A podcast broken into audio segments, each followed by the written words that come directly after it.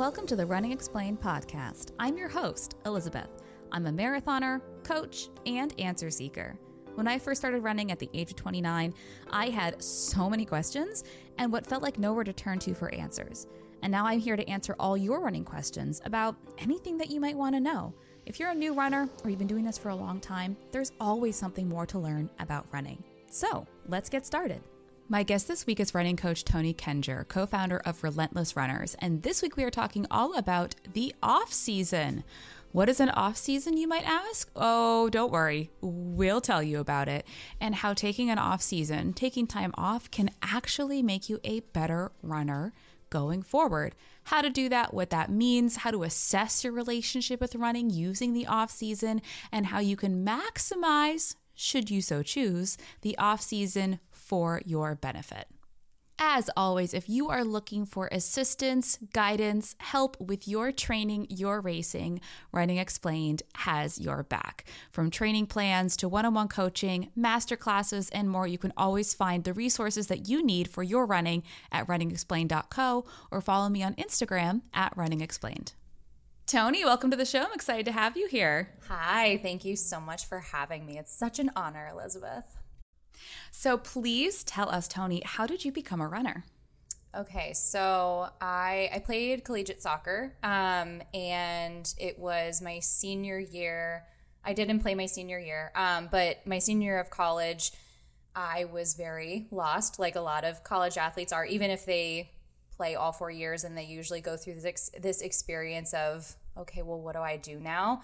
Um, I didn't know what form of exercise I enjoyed, and so my roommates at the time, some of them I played with, um, some were in other sports, they were like, let's run the Pittsburgh half marathon together. I was like, absolutely not. That sounds terrible. Um, but even throughout college, I would have friends ask me to do 5Ks. The color run was really big back then. Um, and I was always scared too because we actually did a two mile like time trial basically during preseason and I almost felt like I was going to throw up running 2 miles as hard as you can as one would but I thought to myself there's absolutely no way I can run a 5k if I can barely do these 2 miles um, so I said no all those years and then finally I was like okay sure and so improperly trained um, but got to the starting line um, I remember feeling so nervous, like, I don't know if I'm going to finish this. I've never ran 13 miles before. And crossed the finish line and it was I got so emotional and I remember just feeling so proud and surprised and as a lot of emotions we do experience with like our first race experience. And then I got bit by the bug as we mostly do. And so logically my next step I was student teaching at the time because I was a health I went to school for health and PE so I used to be a teacher. And my supervisor was a marathoner. And I was like okay so how long does it take to run a marathon? Is it like is it like a year? Like I'm not really sure. And she's like, no, like you you just ran a half. Give yourself the summer to train. You could probably do one in the fall. And so then I was like, okay, perfect. So my second race was the Steamtown Marathon, and it just kind of took off from there. but um, yeah, I didn't expect to have running kind of positively take over my life in the way that it has. I've talked to so many former collegiate athletes who were not runners but played a different sport who which clearly is like an endurance sport like soccer. Yeah. you're covering miles every game especially if you're in the midfield who are like I never really thought of myself as a runner. And it's yeah. so funny as a coach like you and I know think about to be like what are you talking about? Like your conditioning is amazing. You're just not a straight up endurance runner but like my goodness you're covering some distance. Yeah I know. It's so funny to think about that now. Um yeah just yeah, just how much you're actually just sprinting back and forth for 90 minutes. Um, I don't even remember how long it is now, but yeah, like 90 minutes at a time. Um, but yeah, I was one of those people that I truly never looked at myself as a runner, even though it was part of my conditioning leading like up to when the season would start. But it was one of those things I absolutely despised and didn't like. I just wanted to go out and play. Um, but yeah, and then here we are, and now I'm unapologetically obsessed with it. So here we are, taking yeah. over our whole world. I love it. I know. Today we are talking about off seasons. So I think anybody like you or anybody who has kids who have played sports that have seasons, like, oh, you know, my soccer season's in the fall, or if you are a, a track or cross country athlete, you have different seasons of running. But for most runners, we start running as adults and we are highly unfamiliar with this concept of seasons, as in periodizing our training over multiple seasons, and the importance of taking an off season. So let's start at the very basics and like, what the heck is an off season? Yeah. So, I mean, I think that there's a really big misconception um, for recovery and off season. And when you think of like a periodized program, it's the base. It's like the main thing that you need coming off of that goal race. Um, and you know, it's so nuanced for every single runner. It can last like one to three plus weeks. Some people need more, depending on how they're feeling mentally and physically. Um, but you know, it's your time to recover. It's your time to um, make time for those things that you didn't get to enjoy as much. Like even if you got to do it here and there, but you didn't get to enjoy it as much during training. Um, I think it keeps running fun, and it also helps from a performance perspective. It helps set your body up to be able to progress, um, which I know is something that we'll get into a little bit later. And something else too is to understand that if it's not taken seriously as like a serious part of your training, um, you know, that's when performance plateaus and diminishing returns and all that stuff can come into play, which can be so frustrating as an athlete because we're all out there putting so much time and effort into our training that we want to be able to, to give ourselves the best opportunity to capitalize on the training and our experience. And so, yeah, it's so important. It's like the unsexy part of the whole like part of training. It's less sexy than the base building phase even, which I know can be boring for a lot of people, but it really is so crucial. I think what trips a lot of people up about the off season is that when we typically think of seasons, like I said, we're thinking about like a season, like, oh, I'm training for a marathon. Like that's my season right now. And yeah. that can be four, five, if you're doing like a base phase, you know, before. We're not talking about five months. Your off season is not half your year. Your off no. season is, not even like four months or three no, months. Your off yeah. season is much shorter than a typical quote unquote training cycle would be. Yeah.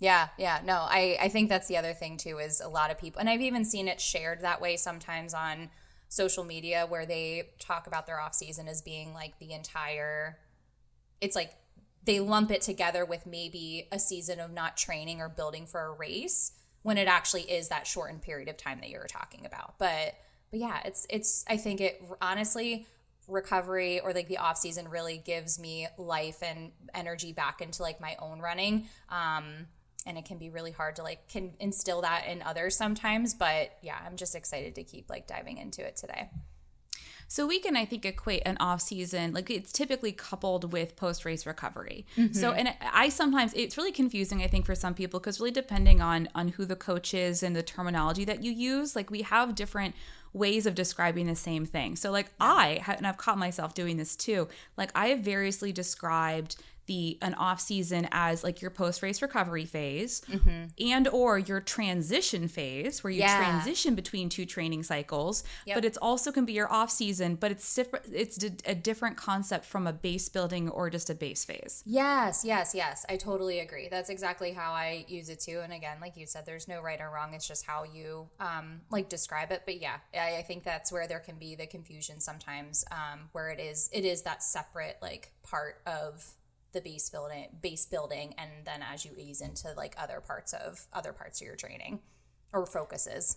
So an off season like are we off? Like let's say i just ran a half marathon i did actually this is let's say i just ran a half marathon because i did i did Which i ran did a half marathon. run? i ran the hartford half marathon uh so how long? Like a week and a half ago so I'm technically firmly in my off season, right? How but let's say, it? yeah, I, am really enjoying it. I've run like three times in 10, 12 days. It's been fabulous. Um, which kind of does bum me out because like we're we're entering peak leaf season right now, and I'm like, oh, it's yeah. a beautiful time to go running, but I have gone on some walks instead. Yeah. But that's the thing that people are really freaked out about. About like, okay, what do you mean I just like don't run? Can I lift weights? Can I do other things? Can I go to spin class? Can I do this instead? Like, let's just say somebody, and we can use me as the hypothetical, just ran their big fall half marathon. Now what? I personally, and again, everyone is so different, but I really like to have runners at least take a week of just like nothing. Enjoy doing nothing. Enjoy waking up and like having a lazy morning, getting yourself a cup of coffee, and just relaxing before you start your day. I think that having those still moments can be really nice. Um, but again, I think having a week of nothing to start is good some people are okay with doing more than that. But, you know, in that second week, that's when you can slowly start introducing, you know, cross training if that's something that you feel ready for mentally. Um, and that's where, again, it goes back to it's like so nuanced based on the person. Some people are itching and ready to do a little bit of cross training, some are feeling like they have just really leaned into the stillness of you know not doing anything right after the race which is okay too there's no right or wrong. But i i think it's good to start to introduce some like light forms of cross training that second week. And and that's where you can even i mean 10 to 2 10 days to 2 weeks you can even start introducing really light easy running as well. But um but yeah like then getting into lifting if those are things that you want to be able to prioritize um and and I know some people who like to do um, a little bit less running and a more emphasis on strength because as you know when you're marathon training or half marathon training but more marathon training the strength is more about like maintenance where you can then like really prioritize it after that. So yeah it's like the world is your oyster when you start to get back into it again one of the biggest, so actually, there's kind of three scenarios that I want to go through with you because this is typically the biggest, I want to say, um, like issues that people have with taking their post race, we'll call the post race recovery the off season phase of their training seriously. One, the immediate kind of frontline rejection that I hear is, well, I don't want to lose fitness. I don't want to take time off because I don't want to lose fitness. I have to keep running because I want to maintain all that fitness that I just built for the race I just ran. Yeah. Um, I think that that's where we can have that conversation of like what super compensation is too. Um, before getting into that, again, I think the emphasis on understanding and looking at recovery is you're not just recovering from your goal race, you're recovering also from all those months of training leading up to that goal race. And I think that's where there's sometimes the misunderstanding as well. Um, you need the mental and the physical recovery. So now the benefits, because I think that we can all kind of buy into it a little bit more when we understand the why behind something. I used to be one of those people too when I first got into running as well. And I made that transition of running my ass off for every single run um, and just running as hard as I can. And that transition into easy running was really hard. And I feel like it's almost really similar. Like it's a similar conversation of needing to understand the why behind like w- what are the benefits that I'm getting out of taking that recovery time. So when you, the conversation of super compensation, you can correct me if I'm wrong, of my understanding of it as um, it's like the adaptation that happens or your body's ability to take on more stress after the recovery phase of like a big event or even like training in general. Um because there's those like different sections that happen. Like you have this bigger stress that's happening on your body then your body is fatigued. It's like whoa girl we're tired.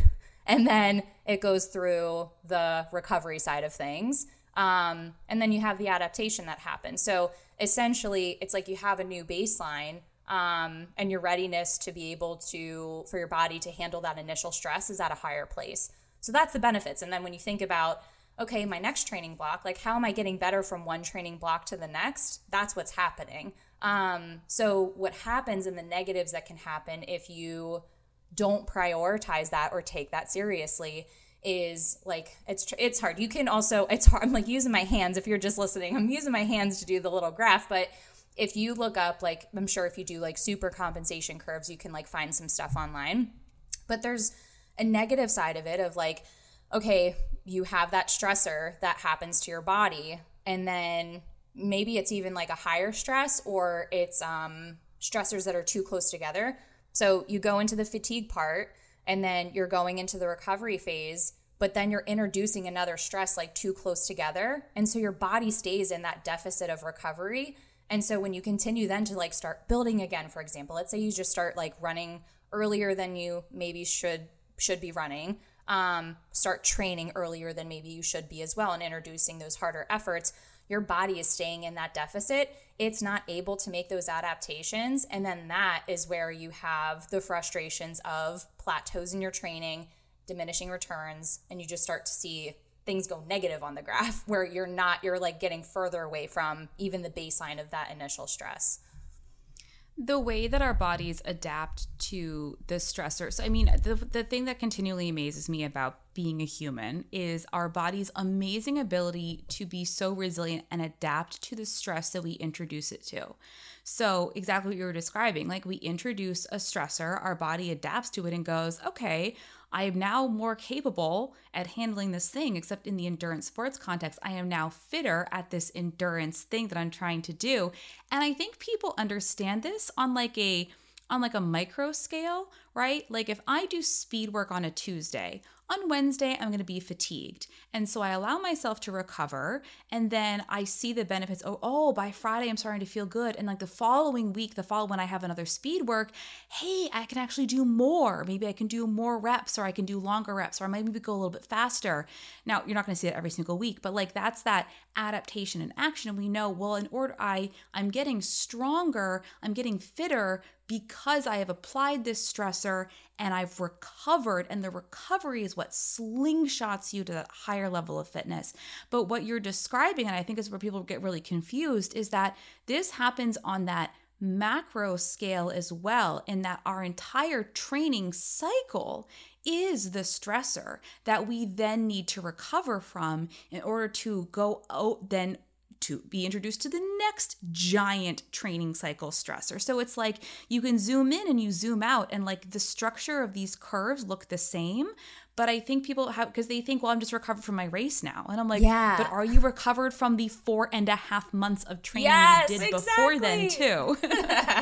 exactly. Yeah. It's such a big yeah, yeah. It's we we can't help it. You know, we're so zoned in on that yes it's the four and a half months but it's like yeah but we're focusing on the marathon or the half marathon or whatever it is. That's where the main attention goes towards and it's just so easily forgotten in the mix of it all. But but yeah i think our bodies are so amazing and they're, and they're so capable of incredible things. Um and so i think that yeah it, when you zooming out and thinking of it that way is like crucial. And and also try to remember like in those moments we can talk about this too but you know in those moments where it's really hard and challenging to again lean into the recovery side of things it's, if that is something that you struggle with um going back to like okay remembering how this is going to help my performance. And also it's really good to dig into those feelings and like why exactly you're feeling that way. And I've seen, I think it was you that actually shared this on your social media that I absolutely loved. And it's like,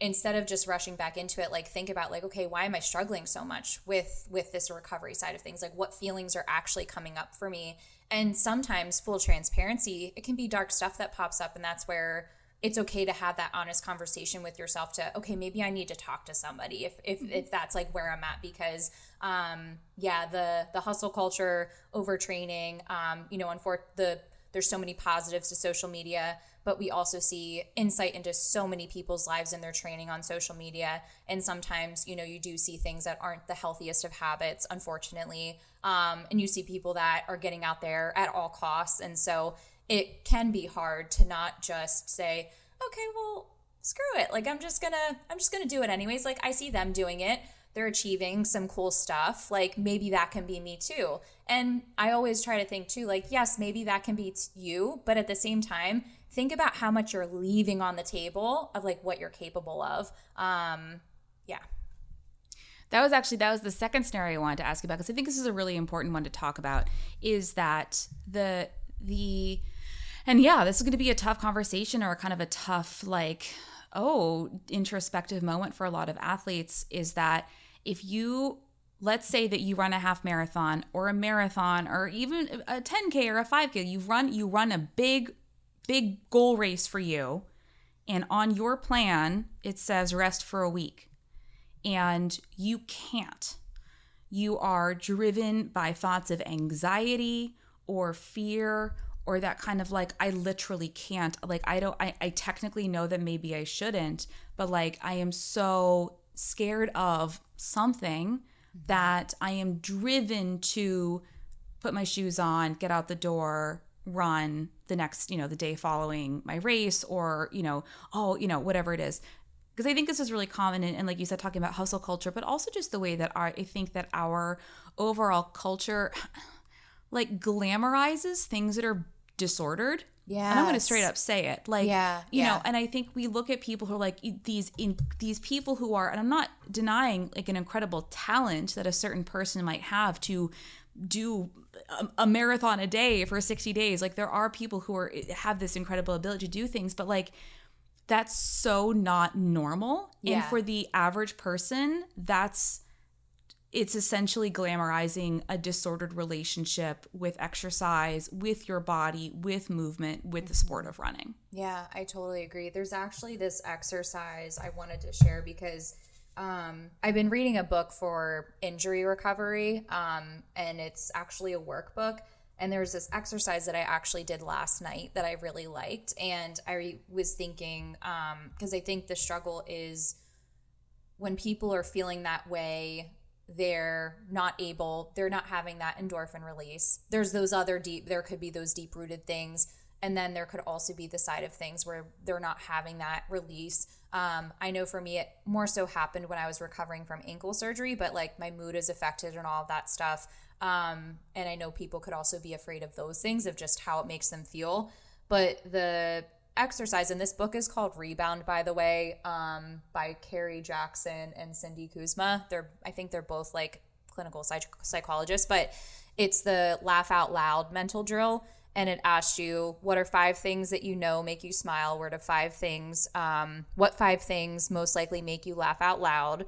What are five activities you enjoy doing that you can do while injured? I think in this case it could be while you're not running. Um, and what are your fi- what are five of your favorite television or movie comedies? And then it says pick at least one to do proactively every day and add another when you feel like you need to balance out the stress that you're feeling. And so i really liked that because i think that again when i think of my own journey of like injury recovery those are things that there's like this void that's missing. And i think that having that thing that can put a smile on your face put you in a good mood you're putting yourself in situations um, that put you in a more positive like headspace can be a good thing. So I just figured I would share that too in case anybody felt like they needed something. And it's those little things that you can do day to day because yes, we see um I'm a huge fan of the Boss Babes of Joe Bosshard's uh, ladies and their crew. You see some of them go on these big vacations too after like a big like race or the end of their season, like Cory McGee,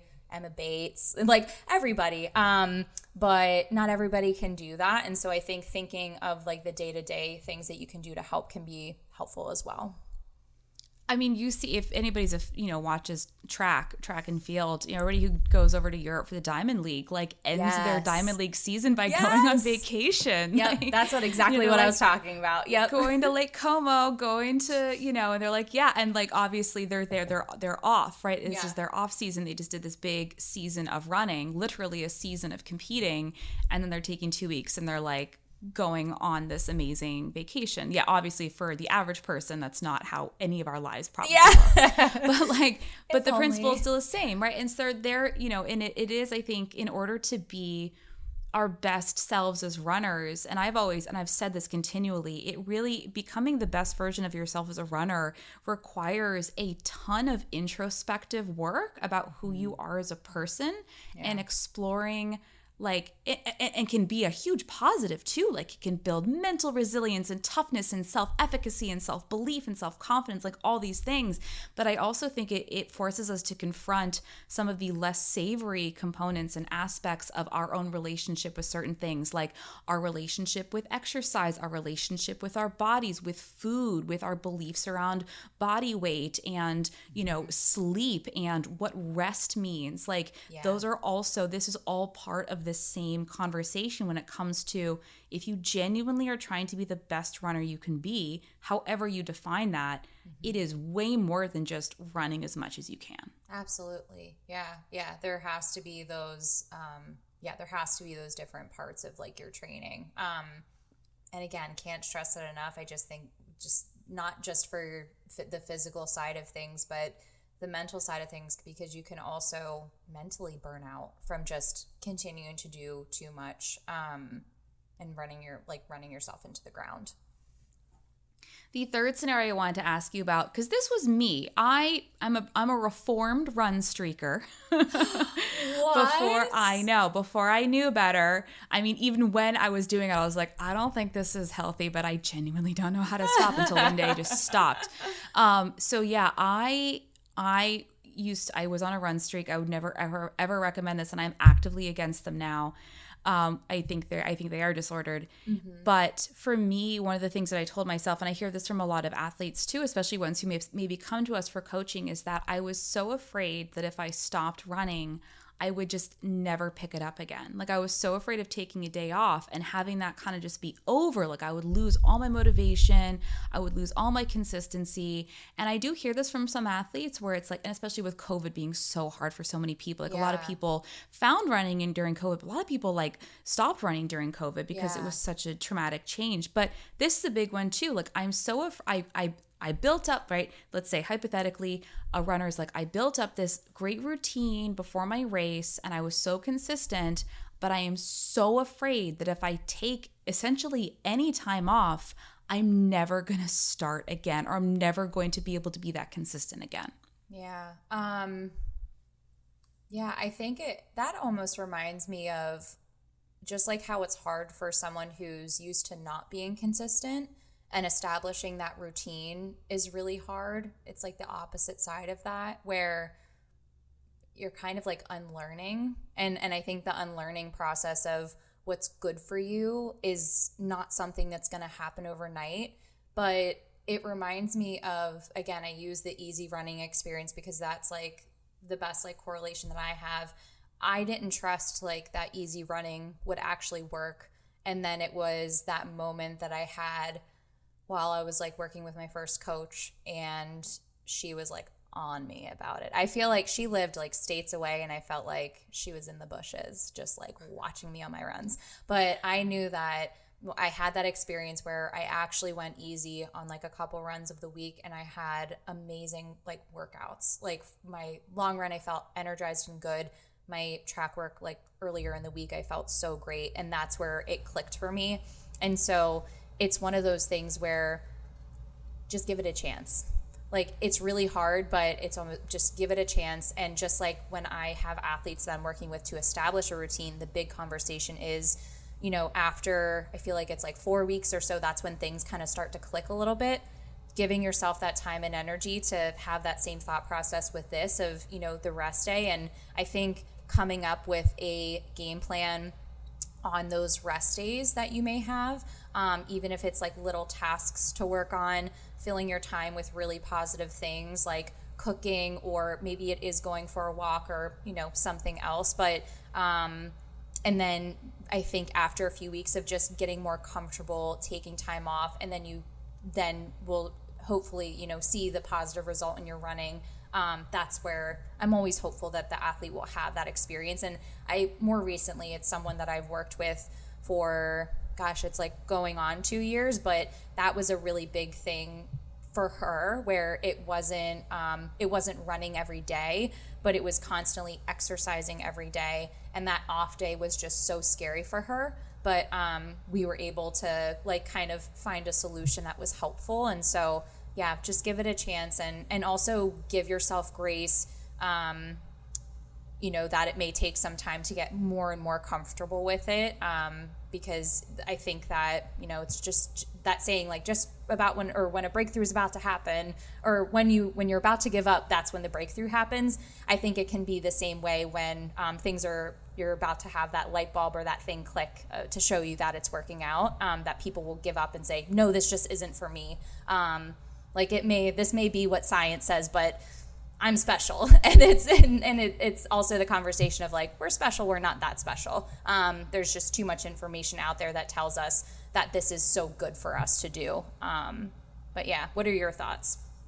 Yeah, and that's really interesting. And I mean, I think for me, the justification for why I continued with with the run streak, and I don't know that is necessarily, you know, fit the clinical definition of of an exercise addiction. Like there were definitely days where I wasn't I was not compelled, but it was like yeah. I was doing it because I said I was going to do it. Yeah. But I think for me, one of the ways I justified it was because I noticed that on days previously when I had taken a normal rest day, the following day I felt really kind of flat and like just mm. kind of a little bit, I don't know, it's like uncoordinated. I just didn't feel very fresh or snappy. Now, in in hindsight that was also because i was not taking those easy runs easy enough so what essentially was happening is that i was taking a rest day and my body was like oh finally we get a chance to recover mm-hmm. so then the following day when i went for a run my body was like but we're hold on we're still recovering like this is we're not ready to do this yet and so i was stuck in this weird cycle of being like yeah. constantly under recovered but i was covering it up with staying reasonably neuromuscularly sharp because i was running so much and yeah. i mean it was like a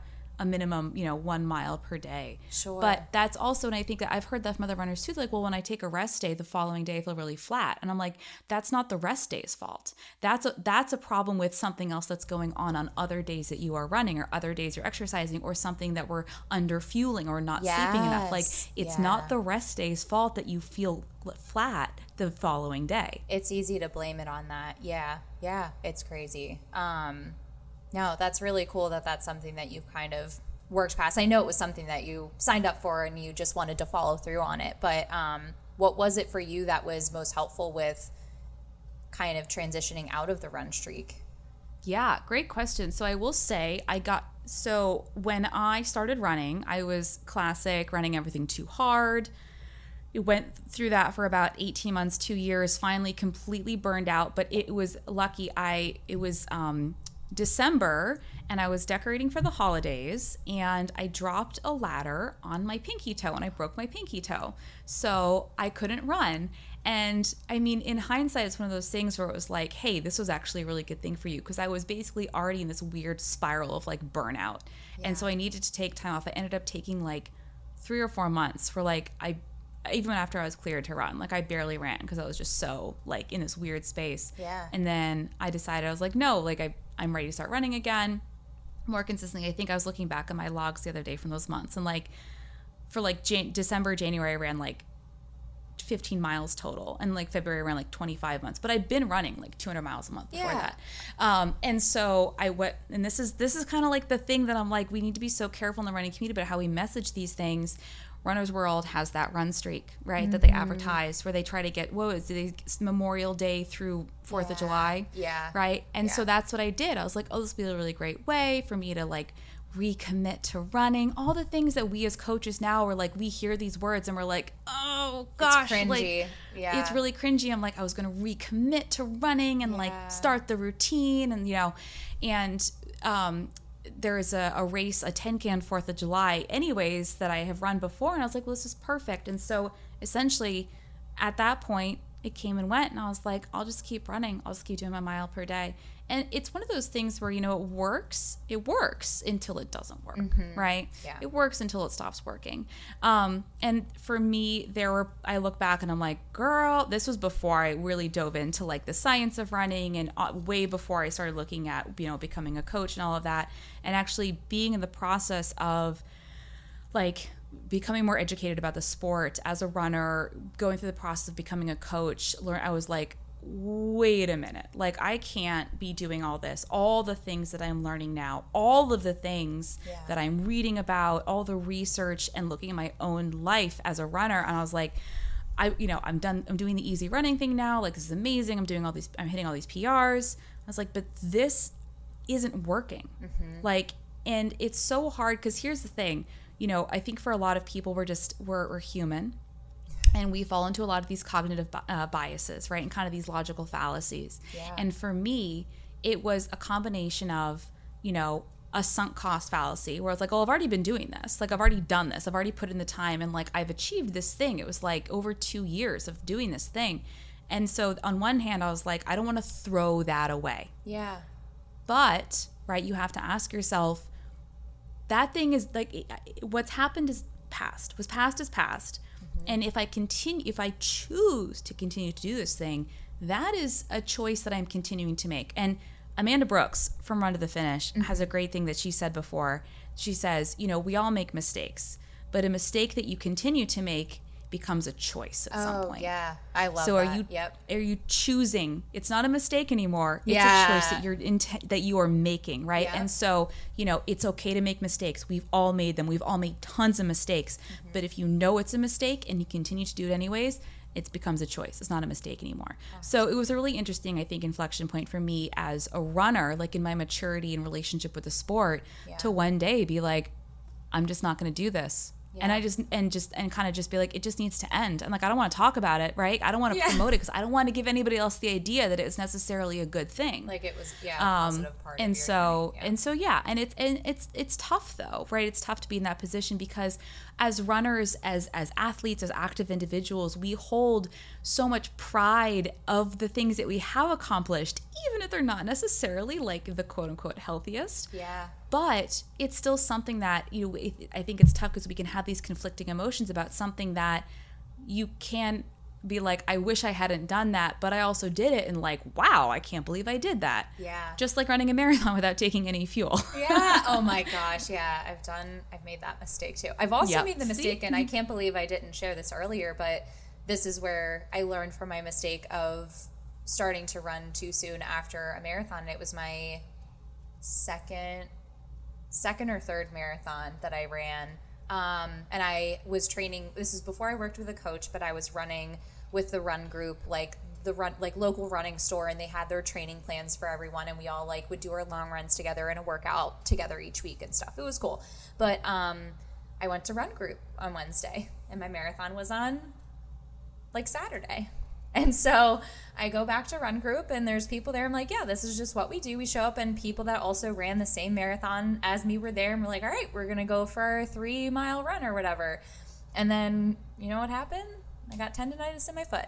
And then I had to take like a couple weeks off and then reset everything. But that's where I I remember like maybe we had a Facebook group and people were talking about going to a run group and I was like, okay, yeah, I just ran this marathon, but I guess this is what people do. I my legs are tired, but honestly, like I just didn't know and I was thinking, okay, I guess I guess that's okay. Like my legs are still a little sore, but maybe this will be good just to flush them out a little bit and it'll just work itself out. And I didn't feel good on the run and then my body also told me that it didn't like it. So that was kind of my learning too where um, and I see people sharing this sometimes, again, like on social media, that they're starting up again. Um, and this is something that I even talked about recently is you don't realize too that when you're recovering from something like a half or a full marathon, you know, just because your legs aren't sore anymore, that doesn't mean that you're recovered from that race or like the training. Um, because your body has to still heal on like a cellular level. And that's something that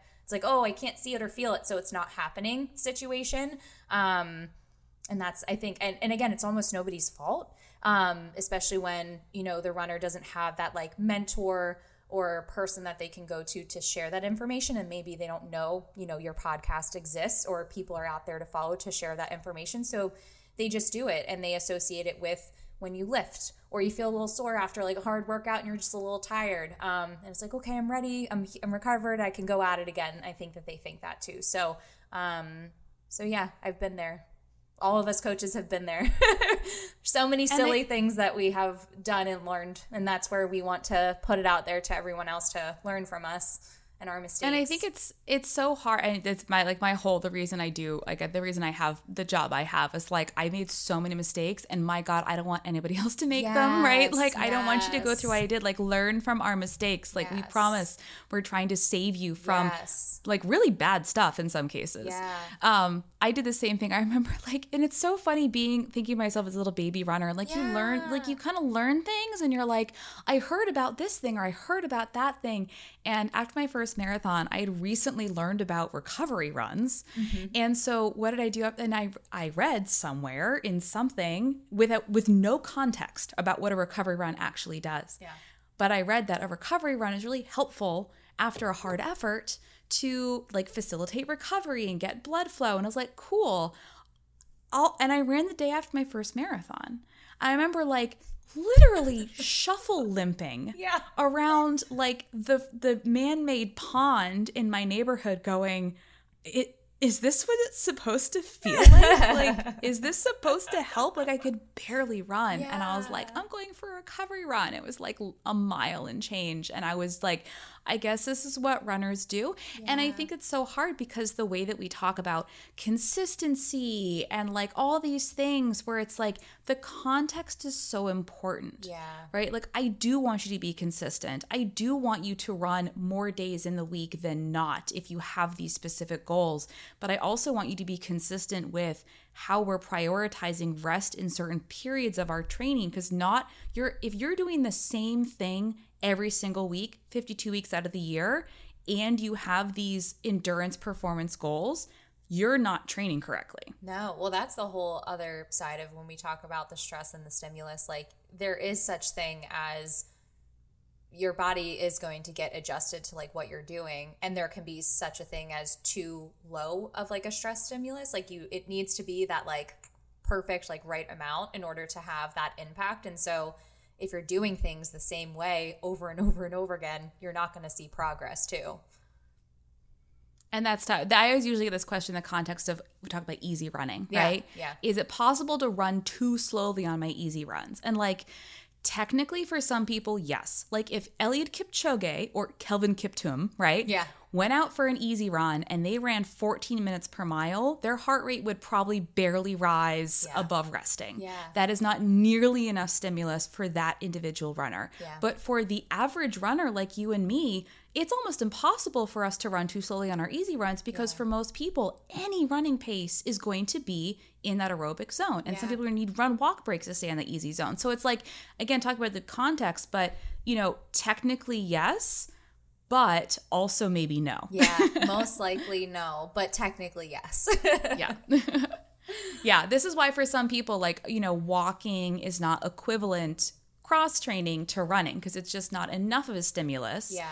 But at the for the same time, I do work with runners for whom, yeah, if we're doing a brisk walk, they're in zone two. Yeah. Right? Yep. So it really that context matters too, which I know is totally we're not even talking about off seasons anymore. But I like, know, I know. yeah. But it is, but it but it all comes full circle, I think, in terms about, you know, how how we understand what we're trying to accomplish on any given day, in any given week, and how that fits into our training year. Mm-hmm. Yeah. And that's why it's so I think that sometimes people, especially when maybe you're newer to the sport and you're curious to learn more, like to not be afraid to ask questions and ask the why, like why behind things. Um, because I think that that is something that does help give the context. Um, yeah, a lot because it otherwise, and I know sometimes also information can get really confusing. That was another part of like me being baby little runner that didn't even wear a watch on her first marathon and just and just ran. But um, i remember trying to like look things up and being really confused but there are a lot of really good reputable resources um, like you're one of them where you know do explore like explore more deeper as to like why you're doing what you're doing and how this is benefiting you. Um, or even again like leverage someone that you can lean on as like a mentor coach support system to be able to answer those questions to help kind of paint the picture so you don't feel like you're just throwing paint at the wall with your training, you know? So thinking about the off season, you know, I I think a good rule of thumb, right? The longer or more intense your race was, the longer and more intense your race was, the longer of an off season we're typically looking at. And I'll also say if you had a race that ended terribly, like if you you're going to need more recovery than somebody who ran a race which was like a hard effort but overall nothing really went wrong mm-hmm. yeah i mean even myself um, I, I agree with you first of all so you know i think with half marathon like you may not need as much time off you like from running and you totally can take more time off but even with my my most recent marathon that i ran at the end of may um I had a knee issue that popped up and I was able to maintenance it with my physical therapist and my coach to be able to run and I was okay. But knowing that that was something that I had navigating during training, um, I didn't race that marathon at like an all out effort. Um, I raced it more at like a 70 to 80%. I still two, took two weeks off, like completely from running, because I also knew that I had this like other thing that was going on on the tail end of training. And just because I didn't race it all out meant that I shouldn't need as much recovery. Um, and so I think that yeah, just kind of respecting, like you said, the the distance that you ran. Um, really, again, it's all about self reflection, reflecting on your training. Like, did you have some like more niggles pop up than normal? Um, where your body maybe really needs a reset, even though even if everything went pretty smooth on race day, does do I feel like I really need that little bit of extra time? Um, or back to what you said, did something pop up during race day, um, unfortunately, where it would be smart to take a little bit more time as needed? But, you know, if it's a shorter race, yes, you may not need as much time. Um, I know some people, I usually have taken off like up to a week after a half marathon. For a marathon, I'll take off a little bit longer. But, but yeah, it's still, you still did the distance, man. it's still good to take the time off. Yeah, I mean, I think uh, at least a week for our marathoners. Yeah, like and, and yeah. I know there's some people be like, but what about the person who blah blah? Yeah, Look, what we're yeah, talking about is in general best practices. Like we said, there are outliers. There are some like peak of the bell curve type people. We're talking about is general recommendations. Yeah. Some people might need more than that. Oh, I sure. have found in my experience coaching athletes, especially specifically talking about the marathon, hillier marathons, Mm. even if you have or had a great race day and maybe you PR'd, hillier marathons, even like Boston, I know you gain but you lose a lot. You're gonna need more recovery. You're gonna need a longer off season. Yeah. And I and for if you had a race where you like disaster hit the wall, dragged yourself across the finish line, running races is hard enough. Yeah. Putting your putting your body through the trauma of Yeah. Mm-hmm. hitting the wall and continuing to finish the race, you're gonna need more recovery. Absolutely. Um, something else to even think about. Again, not to talk about my own experience, but I learned this after the fact, but um, not long after the fact. But my ferritin was low, like when on the tail, like for my training and during race day. Um, and I didn't feel like great, like during race day too, where I just felt my legs felt really heavy. Um, and so when you think about that, like I was putting a high stress on my body when my body was not in an optimized like place. Um so like that's even something to consider too. Um and it can be really hard but again it's super important. I totally agree too with the with the hillier races or the races i think of boston. Um what was the year where it was like terrible? Where when des linden won? 2018. yeah so even 2018 I, I remember there were people who navigated a lot of um, issues like adrenal fatigue and and everything after that race because it just put their body under such high stress. And when they started to reintroduce running again it was just they were still just so depleted. So um yeah like be mindful of all those things.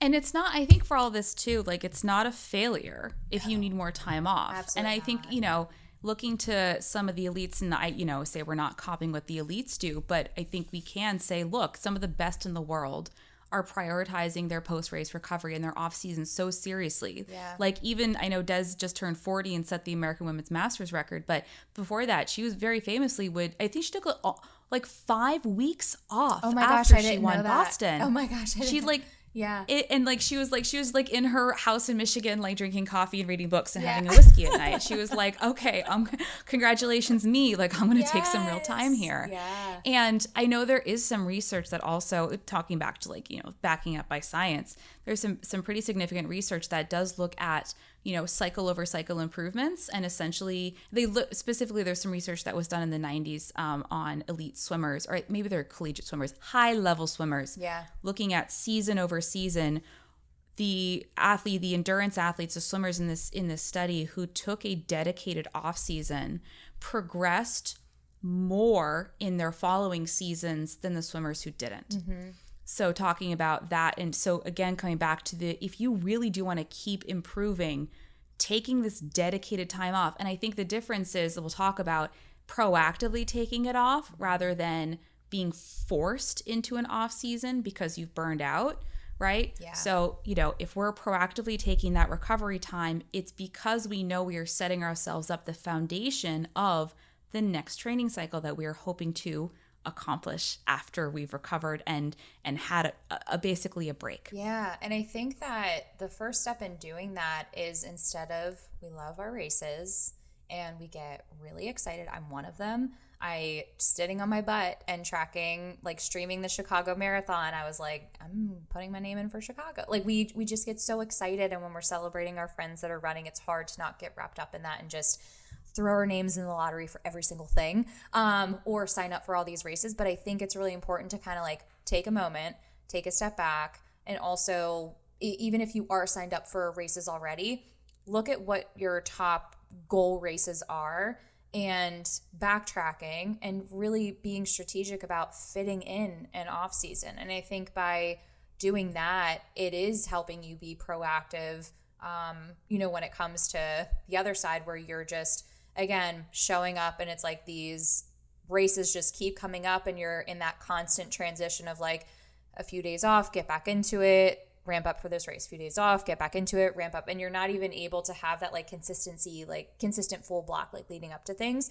When you do that, that's usually when you hit a wall and then you're mentally or physically just shot. Um, and your body is just telling you on all fronts, no.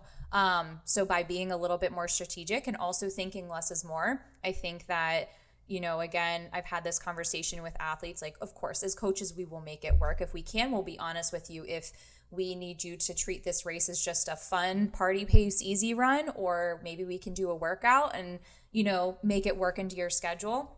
However, if you do want to have these races in your training, you know, leading up to uh, race day to be able to also give those like a fighting chance, be strategic about it. Um, have your goal races, backtrack, fill in the slots for the recovery time, be strategic about these other races like leading up to it. Um, and I really think by doing that again, it just keeps the balance of training overall. Um, and and and you have those off seasons to also look forward to too.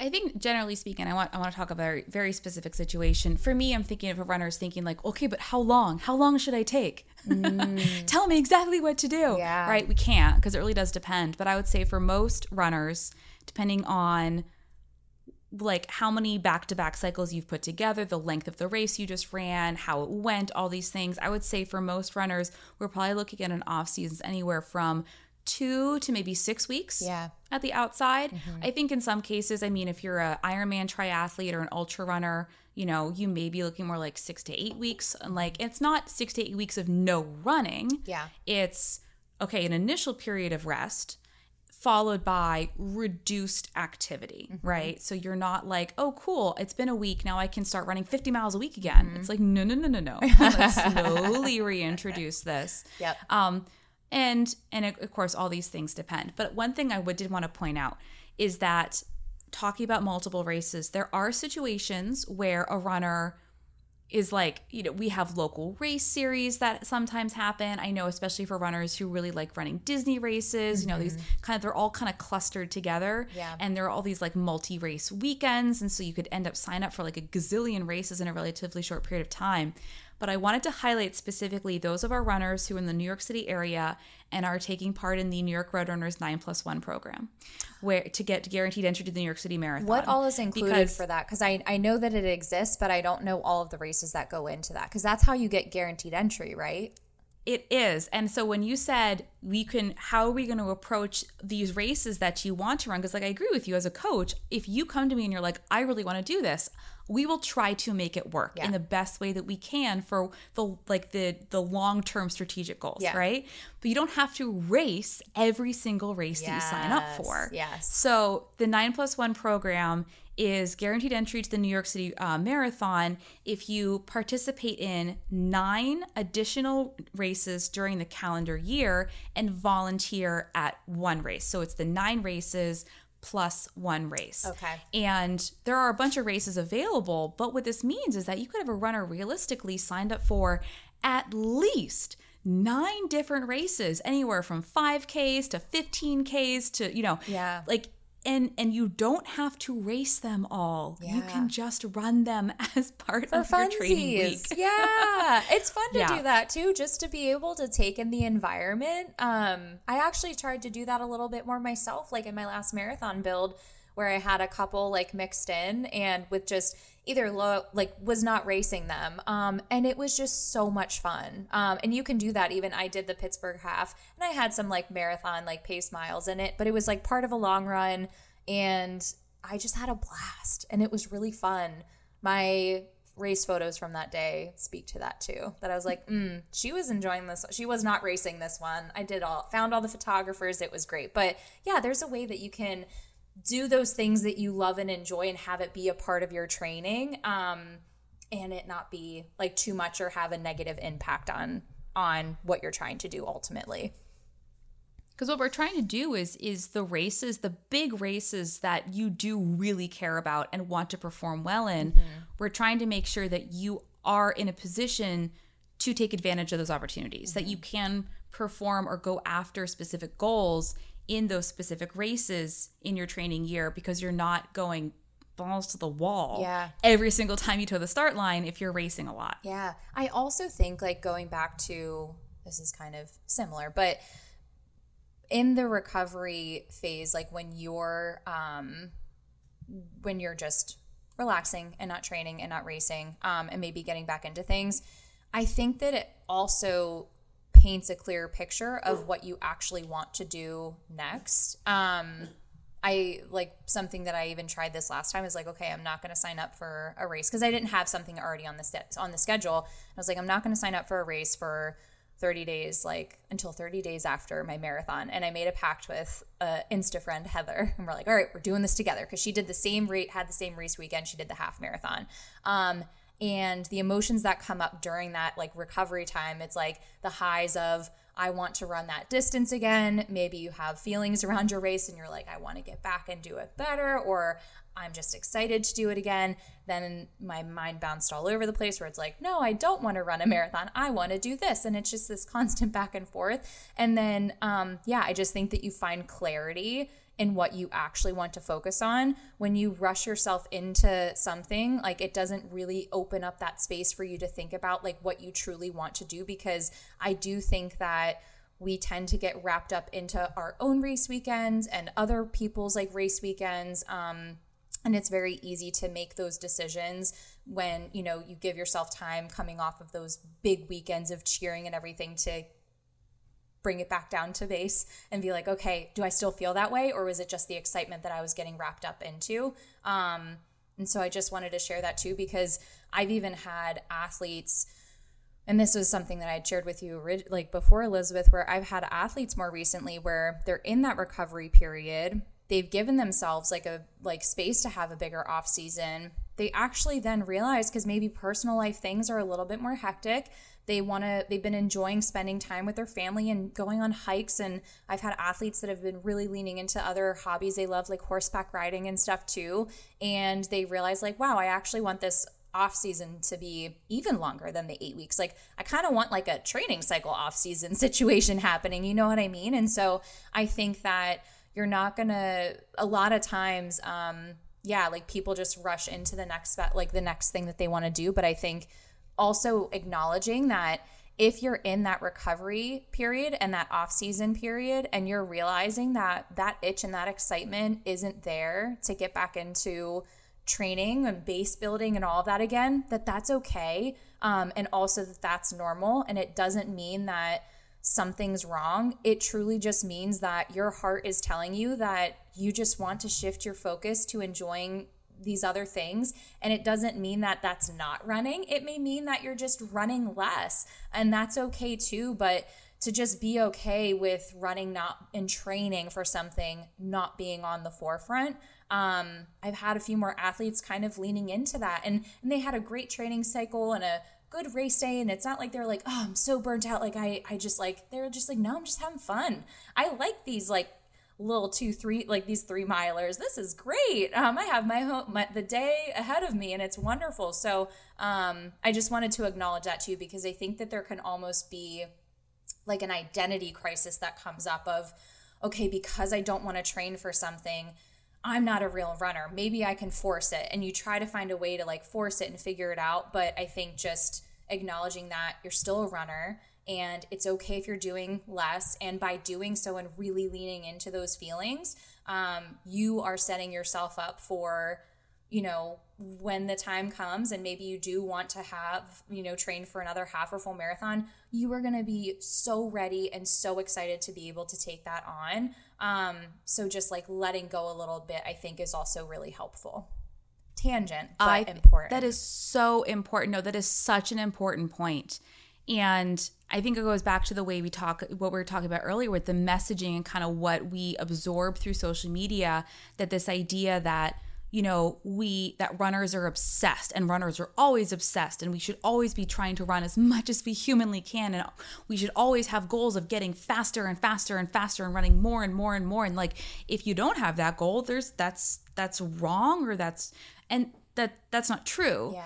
Um I love this. Yeah. And I, I agree it is about but it, I think it's more about you know, you can be more than one thing at the same time. You can be a runner and yes. you can be a runner yeah. and somebody who lifts. You can be a runner and somebody who likes to knit. You can be a runner and somebody who likes to not get up at four o'clock in the morning six days a week to go for a run. Yeah. You know, you can be a runner who is taking some time off. You maybe you're still running once or twice a week, but you're also doing other things. Yeah. You are spending time with your family. You're spending time with your business. You are putting your energy elsewhere. It doesn't mean that you don't love running. Mm-hmm it'll running's always going to be there. And that's why I tell people, especially with the marathon, mm-hmm. right? Like the marathon will always be there. Yeah.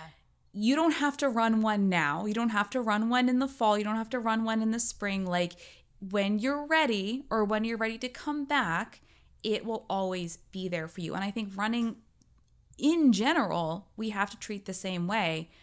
If you're not feeling it, don't force it because yeah. you're just gonna you're going to end up burned out. Absolutely. Yeah i could not agree more. Um yeah I, I just think that that's i just think that that's so important. And again i think that people are kind of you're seeing like i've at least seen it more. Um whether it's my own athletes or people I follow on social media, like they'll just like open up and share a little bit more of like, yeah, I'm just like not training for something. I'm like, thank you for sharing that because I also think that people are almost afraid to acknowledge that that that's how they're feeling um but i think it's so healthy to continue to put it out there and have that thought process of i'm a runner and these other things i think anybody who's been like injured and been sidelined for a while too it's the same conversation of like yes i'm a runner but like and i'm also these other amazing things like in my life. Um and there's other things how we go back to that like exercise i was talking about before like there's other things in life that can also bring you joy and that's okay. And those distances and those races are always going to they're going to be there. Um so you're not you're not like missing out and it's okay to you can still be a part of the community. I think that that's a big thing too where it can there can be those moments of fomo which is very natural to happen during like the big races. I even had um a couple athletes that are paused with me right now like one like a couple just had babies and and that kind of thing and it was chicago weekend. I'm getting text messages like hey, so like I really want to like train for Chicago, but like just had a baby a week ago. I had like two of my athletes say that. I'm like, yeah, like can't even run right now, but like, oh my gosh, I want to sign up for next year, and it's it's so funny, and that's a very very real thing to happen. Um, but also acknowledging like where you're at and like what you need right now, and and that's okay. And there's ways again that you can still be a part of the run community and um, like spectating races, spectating your local races can be so much fun. Um, running part of a race like with a friend like if you sign up for the shorter distance or i don't know just there's a lot of ways that you can still do it and immerse yourself um, and still going to run groups like when you're in the mood to do that run even if it's been a little bit of time and there's a run group that does like a two to three mile run like meet up like catch up with your friends. Um, i think it's it can be really enjoyable I also love this kind of moratorium on signing up for new races for 30 days after your oh gosh, other big yes. race, which is really tough sometimes because of how far in advance you need to sign up I for know. some of these big races or like put your name in for a lottery. You can't do but I love that because, you know, so so often I hear from runners after after their goal race, right? Whether it was like their dream day, giant PR, unicorns, rainbows, the whole shebang, or it was like oh my God, what just happened? Like that was not the race I was planning on having. Like, you know, I think so often we have either one of one of two reactions to that. One, if it went really great, we're like, yeah, I want to capitalize on this. I'm gonna I'm gonna sign up for all these races. But if we have a bad day, oh my God, I want revenge. Yeah. Oh, I'm going to sign up for all these races and I'm going to do it differently. I'm going to do it better. And I like, it's okay to, and I love this. Like, it's like, take a beat, process your emotions in the immediate, especially in the immediate few days after a big race. Like, your hormones are all screwy. Your central nervous system is fried. Like your muscles, like you have to kind of give yourself a chance to just kind of return to normal Yeah. before you start making like gigantic life decisions about your next races. Oh yeah, that I think that's where again when we t- like reference Amanda Brooks with like learning from your mistakes. That was the mistake that I made after my half marathon I ran this time last year. I I was so far removed from like going through a training cycle after my ankle surgery that I was so freaking excited. Like when I came out of that race day, that whole week, I remember I started researching races for the spring. And at the time I was not excited about I tried to get into London. I wanted to run a spring marathon. And but none of the other races were really exciting me. Um I I remember looking at my phone and I was on like so many different race websites and I was just so tired. Like my my brain was exhausted from looking at races and trying to decide planning literally planning out my next year. Um I was stressing myself out like asking my husband, "Will will you choose?" Like I gave him three options. You choose what marathon like I'd run in the fall, and then I didn't like the option that he chose, and I was like, "No, I'm not going to do that one." But all that to say, I planned out my entire year. I changed all of it in like next month and a half. Um, I told my coach, I was like, "Yeah, I'm going to run the Pittsburgh half marathon. I'm going to focus on the half again, and then I'm going to wait and I'm going to do a marathon in the fall." And I was like perfectly lining every single thing up, and then I was like, I actually don't want to do any of that. Um, I want to run a marathon, and then I chose one and completely changed everything, and it was great. But yeah, I think that's where I'm like, I need to give myself space because it's so easy to your brain just goes like wild out of excitement or sadness or whatever it may be after your race. But yeah, it's a fun little trick. So if you're not already like set up for those bigger races that do demand you like whether they sell out like early or it's like a lottery and it's one of the majors um, and you're looking to sign up for something that you know that you'll be able to sign up you know even like a few months out give yourself that space to do it i think it's a it's hard but um, you can occupy occupy your time with other things like online shopping for running things Well, I also like to say, I mean, sometimes I find myself, you know, going back to the, I was going to, as you were telling this this story, I was like, this sounds like when I'm browsing the sale section. I'm like, but it's such a good deal. I'm like, but do you need it? Like, would you buy it if it wasn't on sale? Like, would I sign up for this race if I just because, do, am I, am I looking at this race specifically? I'll, I'll go on running in the USA.com and like browse what's around me. I'm like, is it flat? Is it on the Yeah. right weekend? Like, how far away is it? Would this fit into my schedule? And it's like, but why are you doing this? Like, is this a race you want to run? Yep. Or, and I'll say this as well, especially for people who are half marathoners or for anybody. Let's say you've run a 10K and the very first thing somebody might ask you is, Oh, so you're going to run a half marathon next? Or somebody, if you've run a half marathon, be, Oh, are you going to run a marathon next? Like, don't let anybody tell you what to do. Yeah. Like, the things that you decide to do should be things that you decide you want to do because you're excited, because you're ready, because they're interesting to you, because you're ready for the challenge, not because you think it's something you're supposed to do because somebody else told you that. Yep. Yeah. No, I totally agree. Um, yeah, because it's so easy to absorb what other people are saying, and you're like, yeah, like maybe I should do that. I like, okay, I guess that's a logical next step. I even think that that's kind of what happened with my first marathon, where I'm like, okay, so this is like, should I do it? Yeah, yeah. I mean, you just ran your first half, like, why not just go for the full? Okay, sure, done.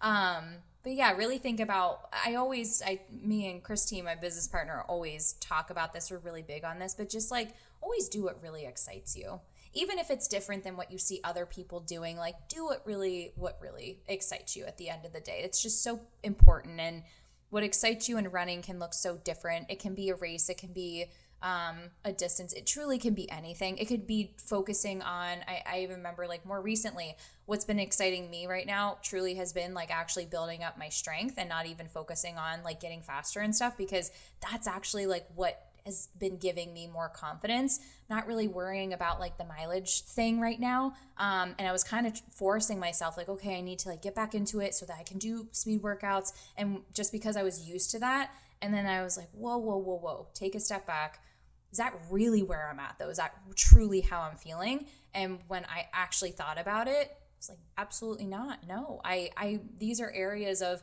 my life, not even just from a training perspective, but like personal. Like, I just want to f- focus on getting stronger again, um, building muscle and all that stuff. And that's not a bad thing. Um, and I even know that something that we had talked about a little bit was going back to the conversation of what off seasons can look like. Um, like, again, like, even if you have personal goals, and I have, some athletes who are almost hesitant to share with me that they have weight loss goals. And I do kind of want to normalize that that can be a really healthy thing because I know we want to be careful. Um, you know, we don't want to focus on weight loss during a training cycle. Like your body needs to be always, I mean, your body always needs to be properly fueled um, to be able to withstand like the demands of life as well as training. But during training, like you need to be strictly focused on like performance and being able to do like the demands of your training. Off season though, um, or when you're base building and the stress is lower, and I learned this from registered dietitians, um, but that can be a good time where you prioritize those things um, of like you know work with a dietitian or a sports nutritionist where if you do have those goals you can do that as well so again whatever it is that excites you always always always lean into that yeah, like I love that, and I think it's it's a really important point to note because so often I know is coaches when we're working with athletes who have these performance goals, we are like performance fueling, performance fueling. Mm-hmm. Like this is we can't be in a deficit. This is not the time for that. Yeah. Like, did you have a pre-run snack? Right? Yeah. Are you eating enough? But it is in in many situations an athlete's like but hey i do have these valid mm-hmm. needs that are based on my personal desires which are it's it's not based in a, a disordered issue yes, like i just yeah. have this desire mm-hmm. that i would like to do some body recomposition that will involve a calorie deficit but when the heck should I do that if you're telling me that I can't do this when I'm training yeah, for my next race? Yeah. That is what the off season is for, right? Obviously, recover from your race yes, first. Maybe that's one to yes. two weeks where like you're you are eating basically as much as you did before because your body has these really high demands from the recovery standpoint metabolically. Yep.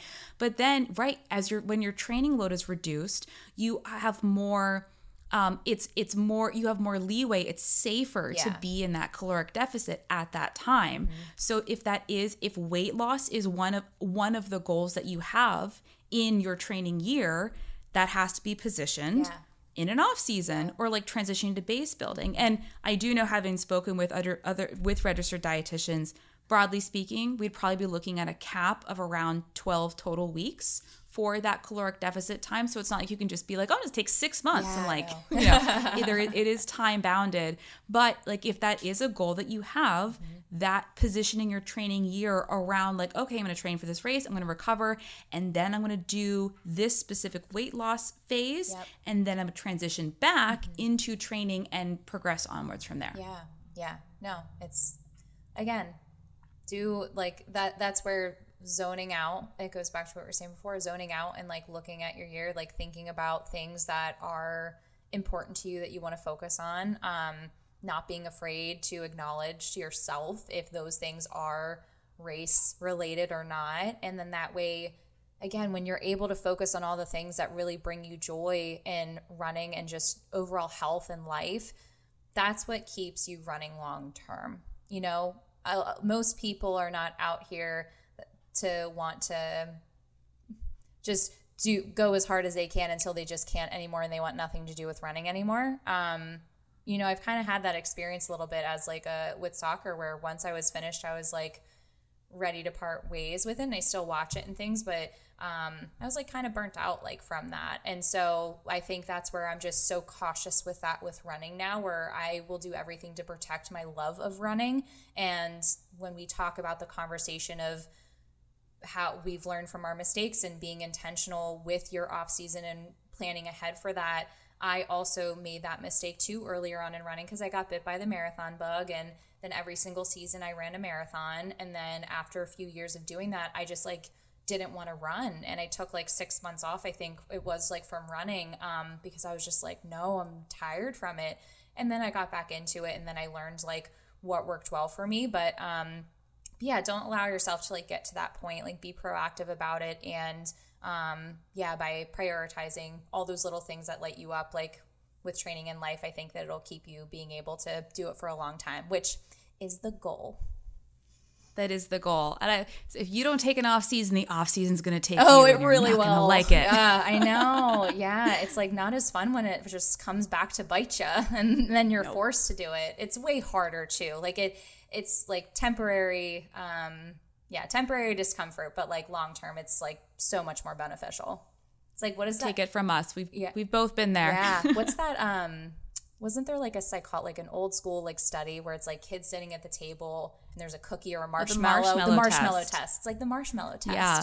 Delayed gratification. And I don't know. I think there mm-hmm. was some I, I mean there is some some I'm not quite sure if they've done like debunking on that, but broadly speaking, it's like if you have the ability to learn how to delay gratification, right? So the delayed I want something, but I'm going to wait because the marshmallow test, I think it was done back in the in the 60s. They started Okay. doing a lot of behavioral psychology tests, but it was like they would put these kids in a room and they would put them and they told them it was for something else, but they had, were in this room and they had a plate with a marshmallow on it. And they said, I'm going to leave this room. If you can wait five minutes and not eat the marshmallow, I'm going to give you another marshmallow so you'll get two. But if you can't, like, and so basically it said, you know, and then they, I think there was that they like tracked the kids. Yeah. And long story short, Yeah. if we, if we can cultivate the ability to delay gratification, right? So we the ability to not go after every single shiny object that's dangled in front of us, but to say, I I may not be specifically enjoying what I'm doing, but I know that it is going to pay off in the long run. Mm-hmm. I mean, that's just a great life skill to have, but especially for endurance running performance, that is like Yeah. gold star. Absolutely. Absolutely. Oh my gosh. Toni, thank you so much for being here today. I hope we've convinced a whole generation of runners to embrace the off season. Yes. No, thank you for letting me blab about it. This was, like I said, it's like what I'm passionate about talking about right now. So I'm so happy to be here to hang out with you. And um, yeah, thank you again for having me. Yeah, well, I think it's important that we, especially as coaches in this space, normalize these conversations Yeah. and normalize the fact that like we do want you to work hard and go after your goals, but like I also want you to to recover with equal intensity and purpose. Absolutely. Could not agree more. Preach into the choir. Um, well, I'm excited to see you next weekend. I know, little our New York cheering squad, Oh. as Nick has dubbed us, the Avengers, will be running around Manhattan with a suitcase of margaritas. Apparently, Yeah, I don't know. and megaphones and cowbells. So you'll hear us, guys. If you're running New York It'll City, you'll hear us. we'll be screaming for you.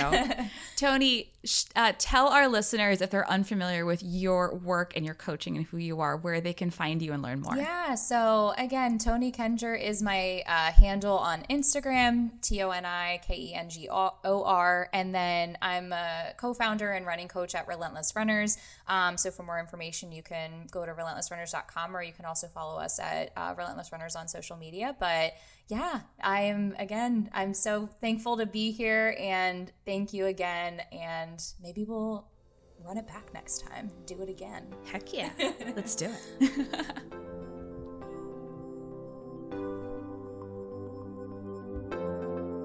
I hope you've enjoyed this episode. Don't forget you can always find and follow me on Instagram at Running Explained. And if you're looking for a coach or a training plan, check me out. Visit my website, runningexplained.co. That's runningexplained.co. See you next time.